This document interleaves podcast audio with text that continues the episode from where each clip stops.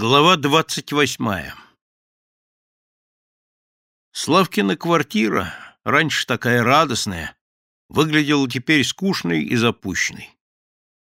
Пыльные ковры на полу, подгоревший абажур над столом, на диване в беспорядке маленькие подушки. И только рояль в углу такой же чистый и блестящий, как и раньше. И тот же перед ним вращающийся стул.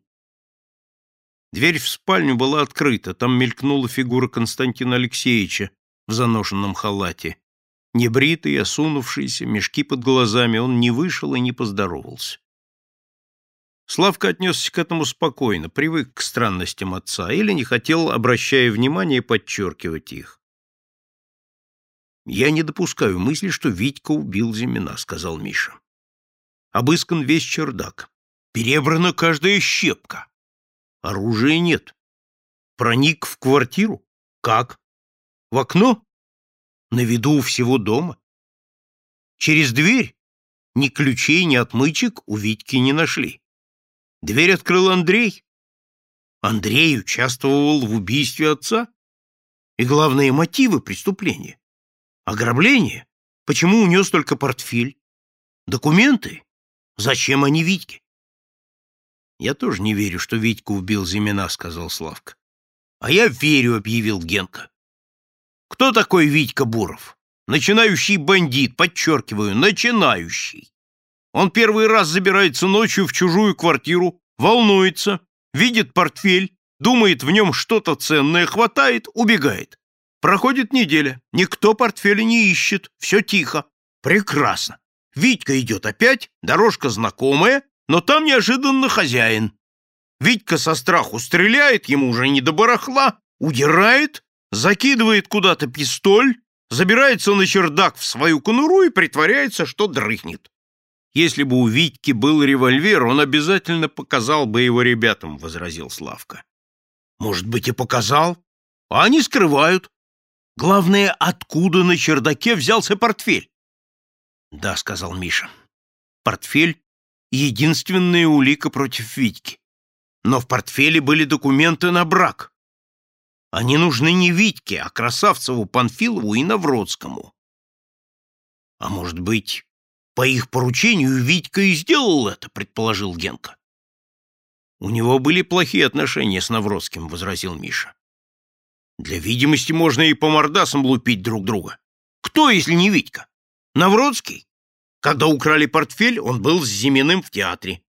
Когда убили Зимина, с тобой в цирке. Если он и взял портфель, если и убил Зимина, то Витькиными руками, а сам устроил себе алиби. Сначала художественный театр, потом цирк. «Вы оба горячитесь, а зря», — сказал Славка. Один твердит Витька, другой Навродский. Ну, а сам Зимин? Почему он скрыл пропажу портфеля с документами? Боялся, видите ли, подвести Андрея. Что грозило малолетнему Андрею? Ровным счетом ничего.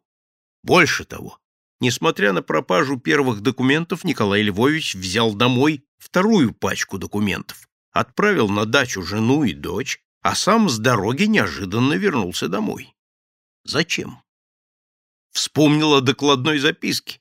Ерунда. Николай Львович не тот человек, чтобы забыть о докладной записке. Если даже забыл, то он написал бы в воскресенье вечером. Он вернулся не случайно, вернулся специально, намеренно. Поехал на дачу, чтобы убрать из дому Ольгу Дмитриевну и Люду, а сам вернулся. Зачем? Почему? Что ты долдонишь? Почему, почему, заметил Генка. Сам скажи, почему? Можно предположить только одно, сказал Славка. Зимин должен был встретиться с кем-то у себя дома. Встретились, повздорили, они его убили. Но, заметьте, документов не взяли. Значит, не в них дело. То есть Навродский ни при чем? Это ты хочешь сказать? — спросил Миша. Да, возможно, дело не в Навродском, не в Витьке, а в ком-то третьем. Зимина могли вовлечь в какую-то аферу, запутать. Он, допустим, захотел выйти из игры, и его убили, опасаясь разоблачений. Зимин был нечестный человек? Честный, может быть, даже сверхчестный. И в этом может быть все дело. Он в чем-то запутался или его запутали. Выходит, никому нельзя верить. Славка качнул головой. Просто я больше вижу, больше слышу. Я уже говорил, изнанка жизни. Вы ее не видите, а я вижу. Сам подумай, зачем Навродскому с Красавцевым убивать Зимина? Из-за документов? Красавцев мог с этими документами сделать на фабрике что угодно. Эти документы в его руках. Они отлично понимают, что за убийство вышка.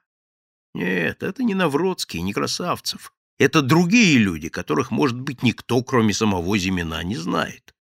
И именно потому, что никто, кроме Зимина, не знает, они и пошли на такое дело.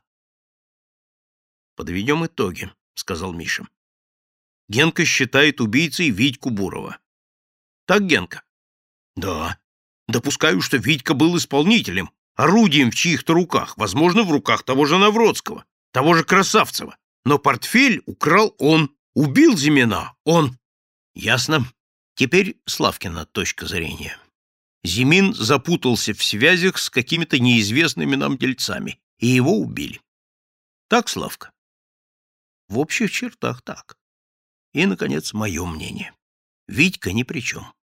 За этим делом стоит Навродский. Итак, встает вопрос. Что будем делать? Славка удивился. Что мы можем делать? И почему мы должны что-то делать? Следствие само разберется. Как мы можем вмешиваться, добавил Генка. И зачем? Витьку выручать? Да, сказал Миша. Надо выручать Витьку. Бог тебе в помощь. Я этого не собираюсь делать, заявил Генка. Бог мне не помощник и не товарищ. Вы мои товарищи. От вас я жду помощи. Что именно? Хотелось бы знать, что говорят об этом на фабрике. Твоя тетка, наверное, в курсе? Это можно, согласился Генка.